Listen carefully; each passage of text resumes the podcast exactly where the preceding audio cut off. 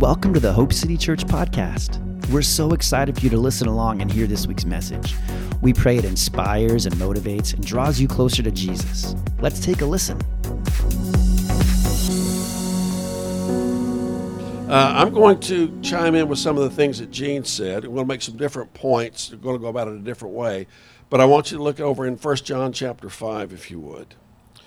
And we're going to start there. And I'm going to talk to you about I'm going to talk to you about prayer, uh, the importance of prayer. Jesus said in Luke, telling the parable of the unjust judge, he said, talking about prayer, then he seemed along about verse 6 or 8, I've forgotten which one it is. He said, uh, But when the Son of Man returns, will he find faith on the earth? So there's a direct link between faith and prayer. People that believe pray. People that believe actually become prayer. There's a place in the Psalms, it's in Psalm 109, where David said, For my love, people do this to me, but I become prayer. Different translations say it different ways. Some of them say, But I pray, but the preposition's missing. And what it says baldly is, But I prayer. So you should know that, that all of your life, even your circumstances, from God's point of view, it's not so relevant who caused it or what happened. What's relevant is how you respond to the circumstances of your life. That's where salvation is shown. People don't look around and judge you based on what goes on in your life. They look at you and judge you as to whether you're a believer or not by whether you can take your circumstances and still find Jesus Christ inside of those circumstances. Whether it's to find a way out, a way through, whatever it might be. So, all of your life, from God's point of view, regardless of who did what to whom or why, it's always so unfairly an opportunity, if not an outright test, for you to turn to God in prayer and find Him hiding in the corners of your life and of its circumstances. Amen. Church is over. I'm glad too.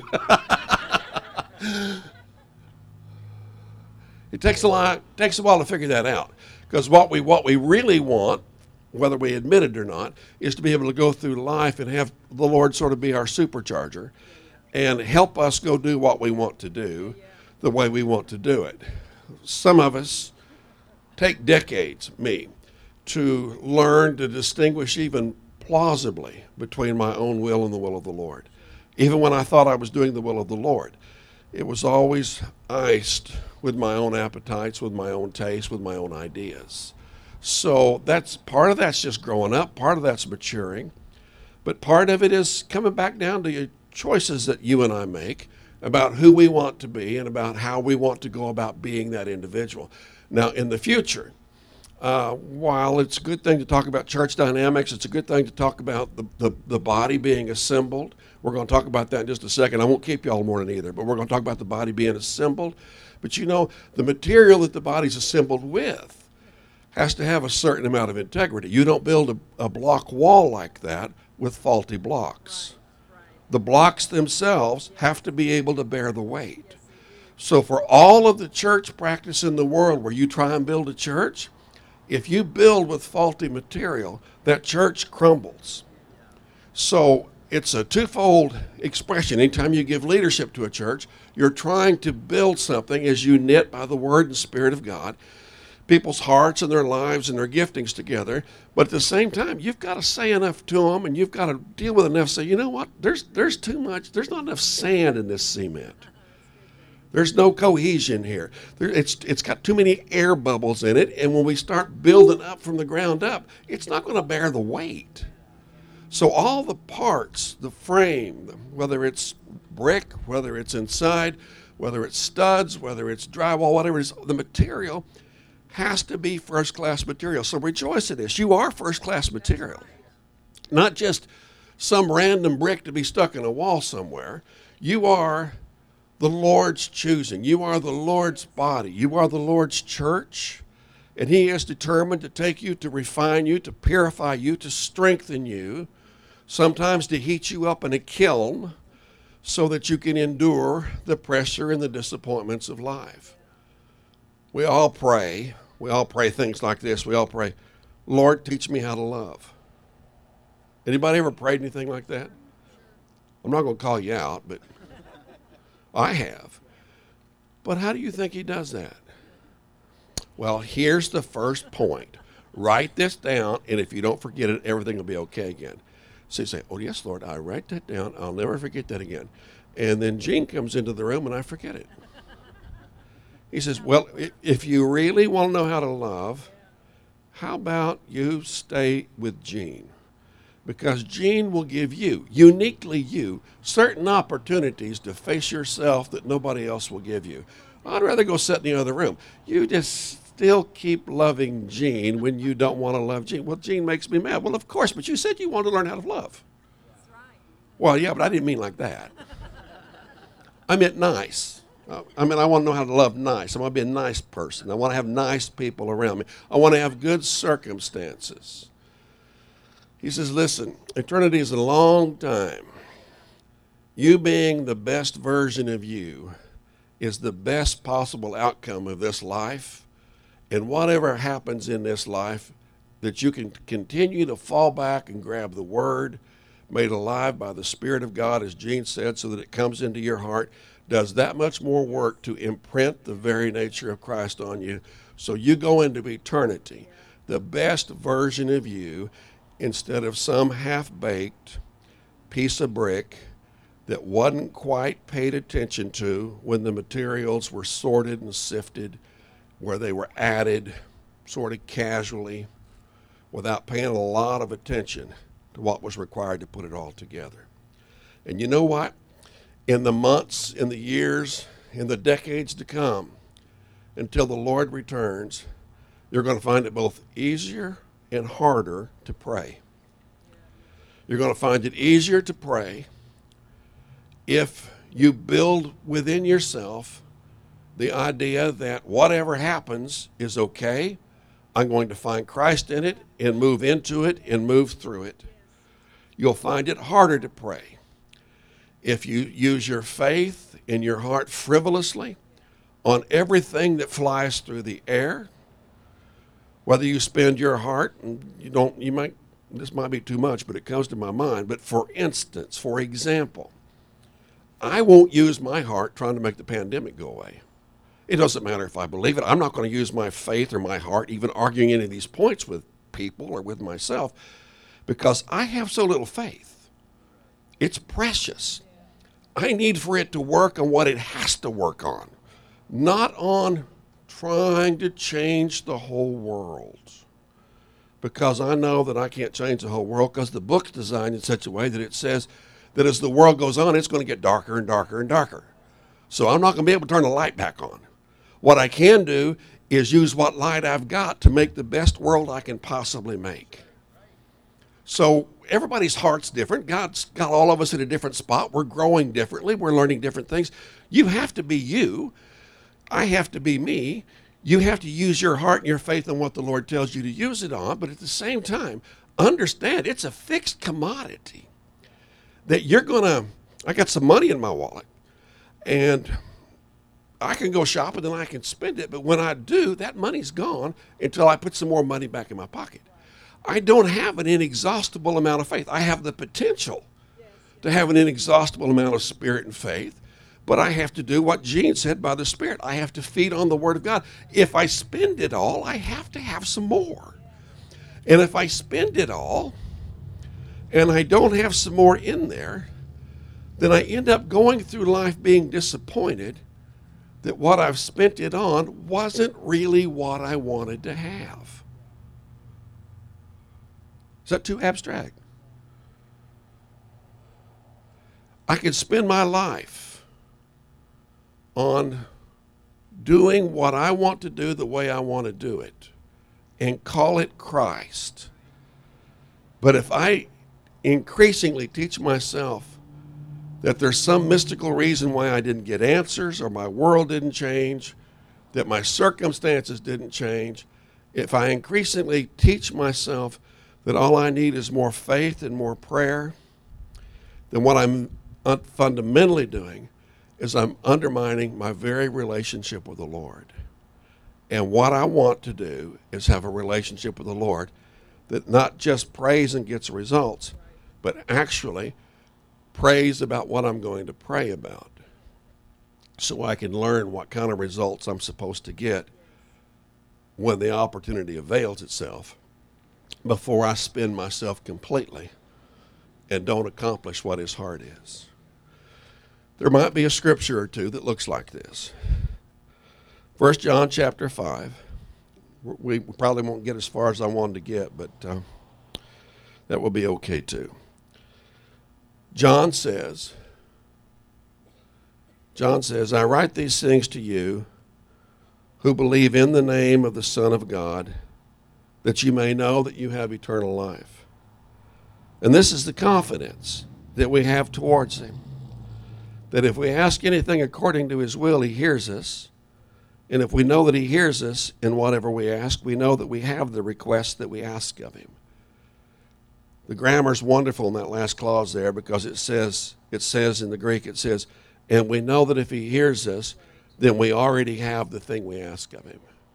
Because there is a confidence that comes into us. You may have noticed it in your own life before the result ever seems to come park on your doorstep. But there's a confidence that comes into your own heart and life where you know your prayer's been answered. You sort of lose interest in praying it. Somehow you know it's going to be okay, and it just doesn't have the anxiety or the excitement that goes with it you go on to other things, and all of a sudden the answer comes in the mail, or the answer comes on the phone call, or some circumstance changes all of itself. You already know that you've had the answer of that. Now, this is a great portion of Scripture because there are some subtle but real truths in this, and it's going to come back to some things that we've talked about before. But it says in verse 13 again, I write these things to you who believe in the name of the Son of God this is, a, this is a beautiful preposition. The word in is used there, and the word in is used in some other places. And one of those words means within. This one means into. Jacob quoted John 3.16 earlier, and it says in John 3.16 that whosoever believes in him will have eternal life. That's not whosoever believes about him. That's not whoever believes the story. That is whoever believes into him. And that means that I start off being a believer. I believe about him. I believe what I've read.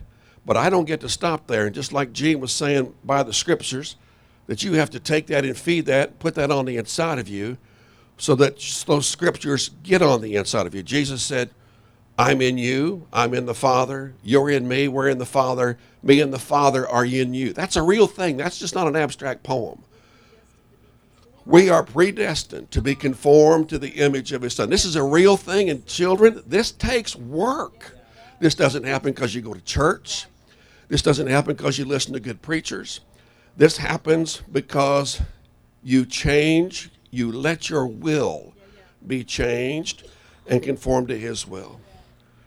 You'll all be familiar with this, but Jesus said, Let these words sink down into your ears. It's the same word. So you know as well as I do that when you hear sounds, they don't sink down into you. But when you open your ears to listen, the truth that those words carry, even though they're of a different substance in your eardrums, those words, the truth itself, sinks down into the inside of you. Jesus said it probably a half a dozen different times in a half a dozen different places. He said things like, him who has an ear to hear. So some of us do, some of us don't. He who has an ear to hear, let him hear. Let him hear. Be willing to hear. So, listening to a preacher, the truth, the real truth, is not listening to the preacher. It's not listening to the computer preach to you as great as those things are, their only merit, my only merit, is to say something to you in my broken, flawed way.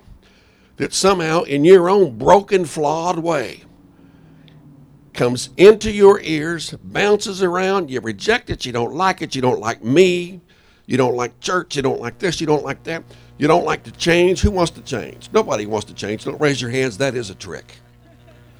Everybody likes the change that they think of. Nobody likes the change that somebody else thinks of, and nobody else likes the change that God thinks of. Because there's a, there's a reason we are who we are today. So he says, if you got an ear to hear it, let him hear it.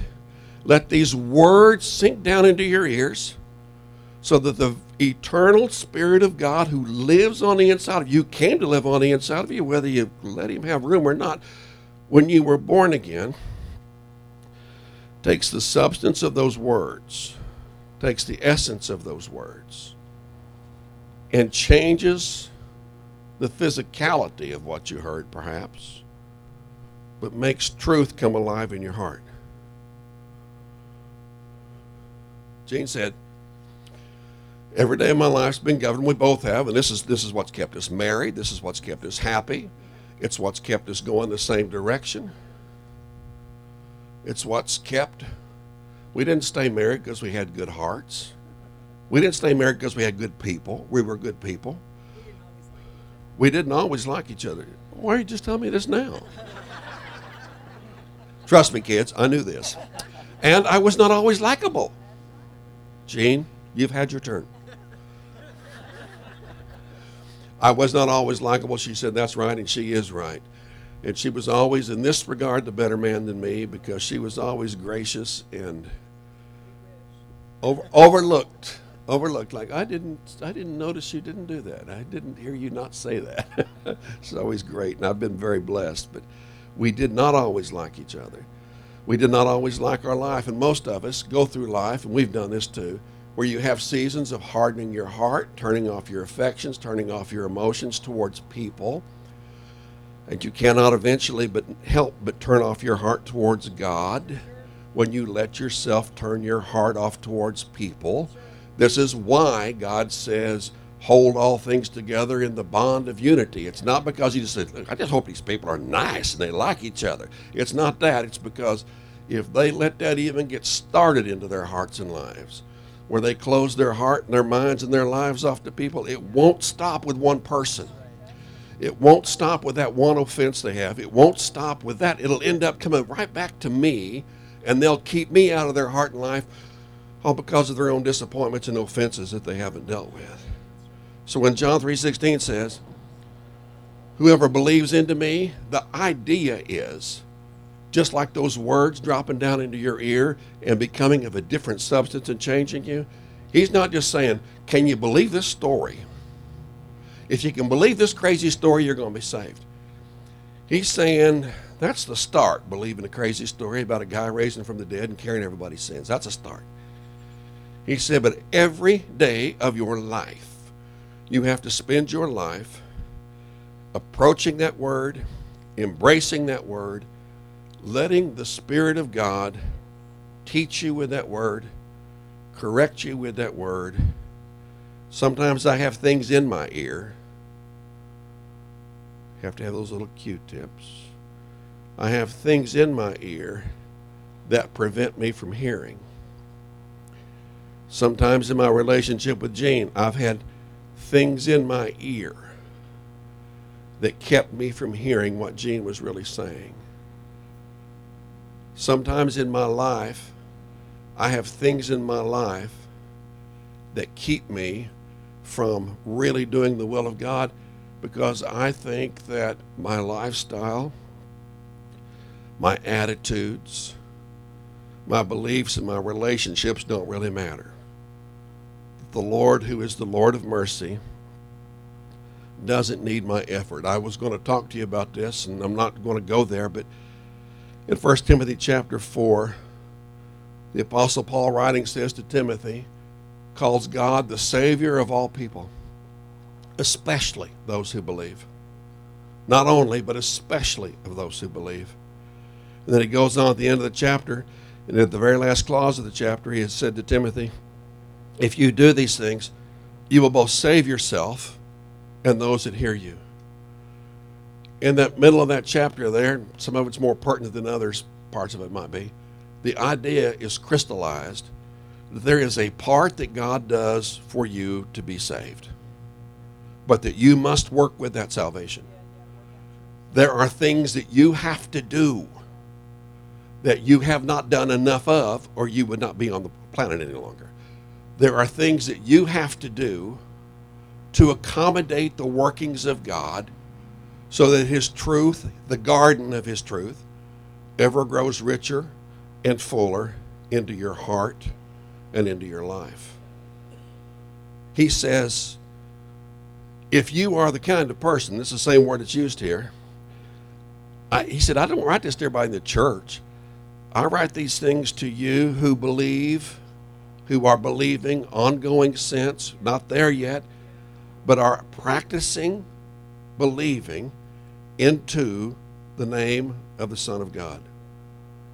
Not Hope City Church, not a doctrine, not a theological school, who are practicing believing coming into that name. In other words, Jean quoted out of Romans a while ago when she said, she made the statement, she said, We are to be conformed to the image of his son, who are practicing, who practice more today than they did yesterday, being Christ like. And you can practice being Christ like in your own strength, but you won't get very far, you won't stay very long. The only way you can practice and make it is if Christ is so real and alive in your heart that he is, oh, I hate this part, taking your personality and not just making it better, but he's changing who you are. What I've really resented about him the most, I love it when he does good stuff for me. But what I really resented the most is the stuff I wanted him to leave alone and let me be me. And he insisted in persisting to come into my life and ask me over and over since I said I really wanted to be like him if he would let me, by his truth, change who I was. Because what he's really after is me being a different version of me. It doesn't mean he doesn't love me. Doesn't mean that he won't let me just be the same guy the rest of my life. But if I'm serious about this, if I'm serious about being a Christian, there is that push that says, I want to be like you. Uh, you know what, Bub? You're not there yet. I really want to be like you, Lord. I love you, Lord. I want to see your glory. You want to see my glory? That I'm going to put people in your life that show you who you could be, what you could be, how you need to change. It's not pretty. You'll see my glory because what you'll find in the midst of that is my grace and my power working on the inside of you to enable you to change. Jean quoted Romans again, where sin abounds, grace does much more abound. It's the intent of where your heart's at. Then he says, then he says, this is the confidence that we have towards him that if we ask anything according to his will, he hears us.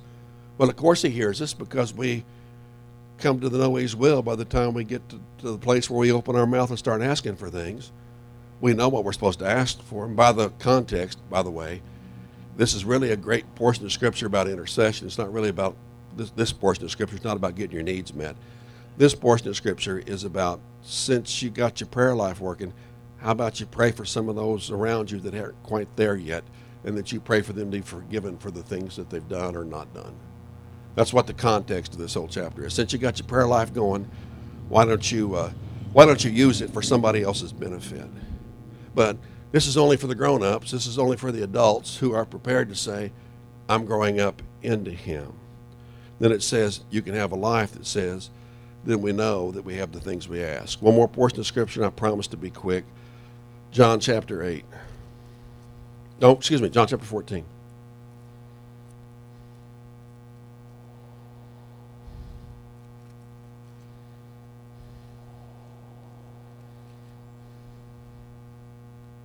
By the way, for time's sake, I didn't say it, but I was afraid to look at it. But in uh, ears part of your body, in Hebrews chapter 10, verse 5 or so, it says, Sacrifice and offerings you did not desire, but you've prepared a body for me. I've come as it's written in the volume of the book to do your will, O God. That, that psalm there is quoted in Psalm chapter 40. And you can look at this sometime if you're interested, but Psalm, Psalm chapter 40, verse 6 through 8 says the same thing it says in Hebrews chapter 10, 5 through 7. I think the passage where it's at. Psalms 40 says a little bit more detail. It says, You have given me an ear to hear. It says in the margin of my Bible that you dug out my ear.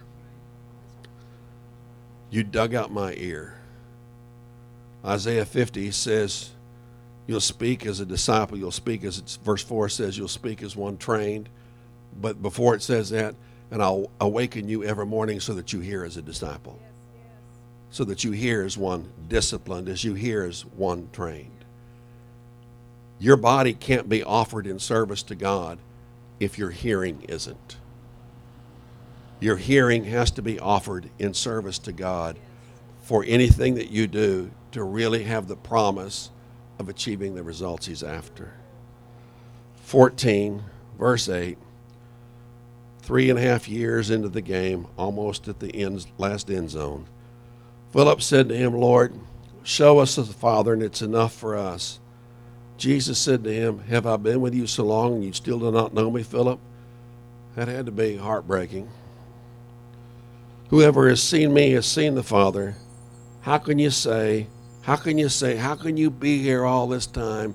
How can you be in this parking lot all this time and still not show God, know who God is? How can you say, Show us the Father? Do you not believe that I am within the Father and the Father is within me? The words that I say to you, I do not speak on my own authority, but the Father who dwells within me does this work. Believe me that I'm in the Father and the Father is within me, or else believe on account of the works themselves. Truly, truly, I say to you, whoever believes into me, into me, becoming into me. And you can look it up. It's a solid Greek word. It's sometimes one place in the Bible, at least it was translated as the word one. It means the two shall come together and become one flesh. It's it's more, and just like when you come together, the ultimate the ultimate proof of that. It's not fair to say it applies to everybody everywhere, but the ultimate proof is in having children. A child is the one flesh produced by the oneness of the couple. so he says, if you believe into me, same idea, penetration, same idea, change, something more comes out that's more than just one and one. The three is a whole lot different than the one and the one were. It's a whole lot of it's a different game altogether. Whoever believes into me will also do the works that I do.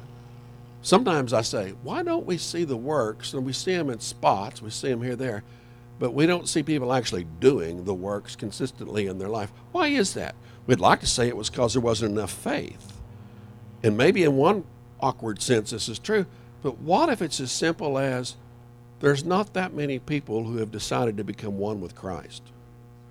But yet the invitation remains open for all. Whoever believes into me will also do the works that I do, and greater works than these will he do, because I'm going to the Father. Whatsoever you ask within my name, representing all that my name represents, the Amplified says something close to that, showing forth who I am. That's not just you signing a check, that's you operating within a sphere. There are things that are within his name and there are things that are not within his name. This I will do, that the Father may be glorified within the Son. If you ask me anything within my name, I will do it. As we probably talked before that phrase there, if you ask me anything within my name, I will do it. You know, it's bad grammar to say, if you ask me anything within my name, I will do it because you're doing it. It's already within his name.